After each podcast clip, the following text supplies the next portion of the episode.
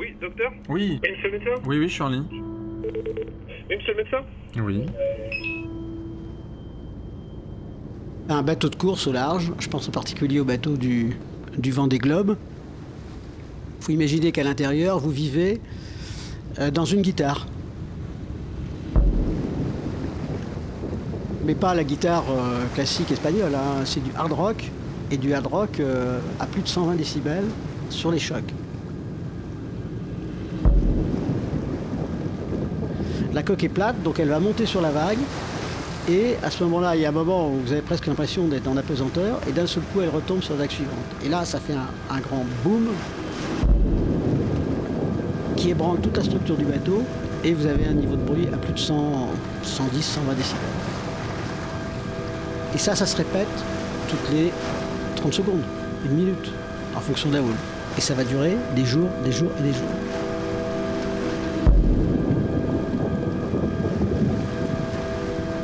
Vous avez par moment le bateau va partir sur une vague à 30 nœuds, c'est-à-dire 60 km/h. Il va buter dans la vague suivante. Comme si on rentrait dans un mur à 30 km/h. Il y a une usure mentale qui est terrible. Pour une urgence en mer, un opérateur va prendre votre appel. Nous sommes au centre de consultation médicale maritime. On fait de la télémédecine, donc on fait la médecine à, distance avec les navires. On soigne tous les navires français partout sur le globe. C'est très varié en fait. Il y a du pêcheur, il y a du euh, capitaine de commerce, il y a du yachting. Quand on commence une téléconsultation, on a besoin du nom du navire, Oui, docteur, on est avec le Sylvia Marie, le patron du Sylvia Marie qui parle. Je vous téléphone, je suis sur le chalutier Prince Bernard. Ah, ah, Le bateau s'appelle le Souviens-toi. un chalutier Oui. de l'identité de la victime, Anker, A-N-K-E-R. Un Philippin électricien. Un monsieur de 40 ans. John. Oui. De son petit prénom. du motif de l'appel. Oui, j'ai un peu appelé en urgence parce que j'ai eu peur d'une réaction aux antibiotiques. bien, Voilà. bien. Enfin, il y a du pu, du sang également. Chute de 2 mètres.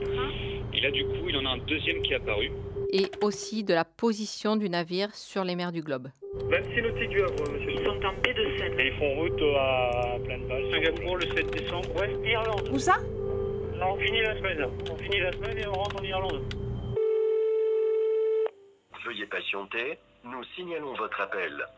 Voilà, donc ça c'est la musique d'attente euh, qu'entendent de nos marins quand ils ont besoin d'une consultation. Bon, vous pourrez euh, voir que c'est pas une musique qui est très très moderne, mais c'est euh, quelque part la musique euh, standard pour que euh, l'appelant se sente un petit peu rassuré. Et euh, je ne sais pas si on pourrait la changer. Je vais faire des recherches et je vais vous faire entendre des musiques qui rassurent. Je pense pour moi. Non, alors ça c'est pas possible. Un peu trop, fun- un peu trop funky, je trouve. Non, là, sûrement pas. Ça fait suicide aussi. Ouais, c'est un peu trop long. Il faut que c'est un peu plus de peps. En fait, si vous voulez l'idée, c'est qu'il faut que j'arrive à reconstruire de façon virtuelle un patient en l'imaginant sur ma table d'examen. C'est ça l'idée. Plus j'ai d'éléments, plus le- le- c- cet hologramme, je vais pouvoir l'affiner et plus je vais avoir une image précise de, euh, de ce qui se passe. C'est ça, en fait, le but. C'est recréer de façon virtuelle un patient dans son cabinet. Est-ce qu'il a très mal là ou pas? La douleur euh, descend dans les fesses, dans les jambes. La douleur, elle est où exactement? D'accord, c'est très localisé la douleur. Je prends l'exemple de quelqu'un qui a une douleur abdominale. Si vous faites une photo, ça va apporter quoi? Vous allez faire une photo de son ventre? Bon, et alors? C'est pas en voyant la photo que vous allez savoir à quel endroit elle a mal. Donc c'est elle qui va vous dire j'ai mal à tel endroit, voilà le type de douleur que je ressens. Donc on est réellement dans le ressenti. Et là, il y a un vrai travail de détective qui doit se faire, en ayant juste finalement ça comme élément. Quand vous le palpez, là, l'endroit où il y a l'abcès, Quand vous Et touchez, ça, c'est plutôt mou ou c'est plutôt dur ça vous brûle. Vous arrivez à et c'est pas rouge, c'est pas chaud. C'est déformé au niveau de l'index ou pas en dessous une, une boule. euh, Euh, Est-ce que vous sentez bien au niveau du bout du Il y doigt a un œil qui est plus dur que l'autre C'est aussi très intéressant par rapport à la médecine habituelle. euh, où le patient a parfois tendance à aller chez le médecin comme, comme au garage en disant je te, je te donne ma maladie, euh, débrouille-toi pour me réparer. Au niveau des lombaires Sur le côté de la tête. au moins un bon centimètre. Il est un peu plus blanc, oui, ça réempire. un peu, un peu dur, ouais, quand on appuie dessus. Donc vous vous êtes fait mal au dos en soulevant un panier de poissons de 40 kilos, c'est ça? Oui, voilà, c'est ça. Et j'ai vu avec le, le patron du bateau de pêche et euh, euh, en fait, je vais plus aller au poisson, je vais terminer la marée à juste euh, m'occuper de, de la machine, les apprendre gasoil, euh, tout ça, quoi. Ok, parfait. Et puis je vais dire au capitaine de vous donner des antalgiques, je vais, je vais lui dire par téléphone. Vous pouvez me le repasser? Là, bah, le patient est beaucoup plus euh, finalement partie prenante, peut-être finalement euh, plus concerné et puis surtout plus respecté euh, du fait qu'on leur laisse le temps de s'exprimer. Et finalement, ça marche pas si mal. Donc là, on a l'exemple type de la mauvaise communication. Vous me recevez ou pas je vous le porte, je suis à côté de moi.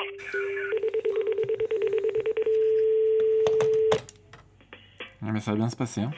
C'est tout ce qu'il faut pas faire. Ça, c'est le très mauvais exemple, tu vois. Là, j'ai le capitaine hein, qui veut pas s'en occuper. Enfin, je sais pas s'il veut pas s'en occuper, mais il a pas examiné.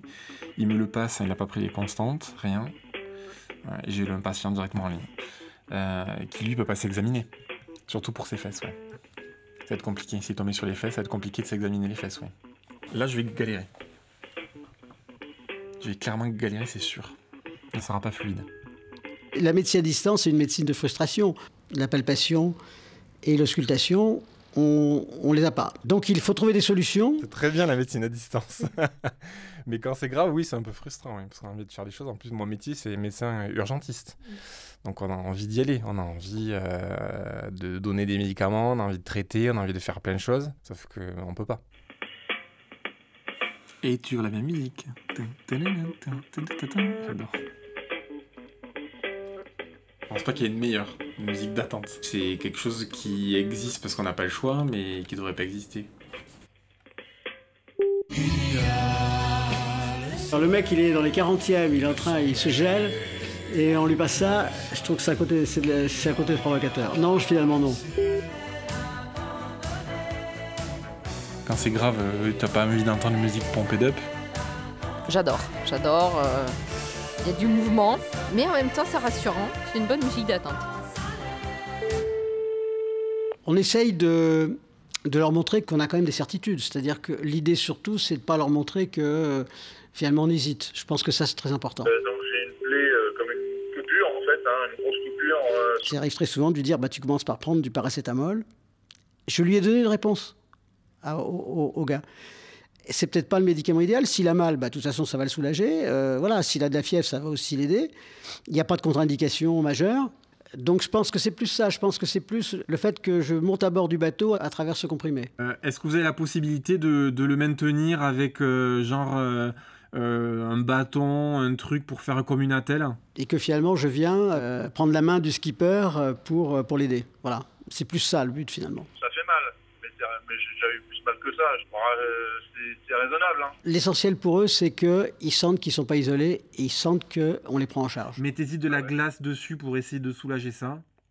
La glace. Ah, bon ben voilà. Euh, donc, ah, il faut surtout pas donner l'impression qu'on ne sait pas en disant là là, j'en sais rien, euh, je sais pas du tout. euh. non, jamais. Il faut toujours dire voilà, c'est ça, donc voilà, tu fais ça. Puis après, on va voir comment ça évolue. J'ai compris ce que tu as, j'ai compris ton problème. Il y a un hélico qui dispo, vous savez ou pas? Alors, alors là, le problème, c'est que Dragon 50 vient d'être engagé donc, sur un, un souci euh, cardiaque. Donc là, ce qu'on peut vous proposer, c'est le Caïman Marine. Mais faut, faut pas attendre des heures, quoi. Non, bah écoute, on- écoutez, on va biper l'hélicoptère de la marine immédiatement. Bon, on va voir si on peut venir vous chercher, parce que s'il y a vraiment une suspicion de fracture ouverte, ça va faire un petit peu long. Euh, Pour assurer, on les garde au téléphone quand même longtemps pour euh, faire une anxiolyse euh, par la voix, quoi. Ah, j'ai le droit à un tour d'hélico Alors c'est pas un cadeau, mais c'est pour essayer de conserver votre doigt, quoi. Faut les surveiller de près, nos petits marins. La musique la moins pire pour moi, pour le moment, c'est Stay Alive. C'est le bon rythme pour le massage cardiaque, c'est vrai. Ça pourrait être ludique et en même temps euh, informatif. Mais quand même, euh, ça passe pas. non. Mais il est clair que discuter avec un capitaine ukrainien en anglais via une VHF relayée euh, par un autre centre, ça peut être compliqué pour évaluer les choses. Gérer euh, un arrêt cardiaque à bord d'un navire qui a trois quarts d'heure des côtes du Ghana, c'est compliqué. Même si l'équipage se défonce, arrive à le ramener sur les côtes du Ghana, après il n'y a pas l'hôpital, il faut le faire traverser euh, des centaines de kilomètres en ambulance, etc. Je vous parle de choses qui sont vécues. Et pourtant, on arrive à faire les choses.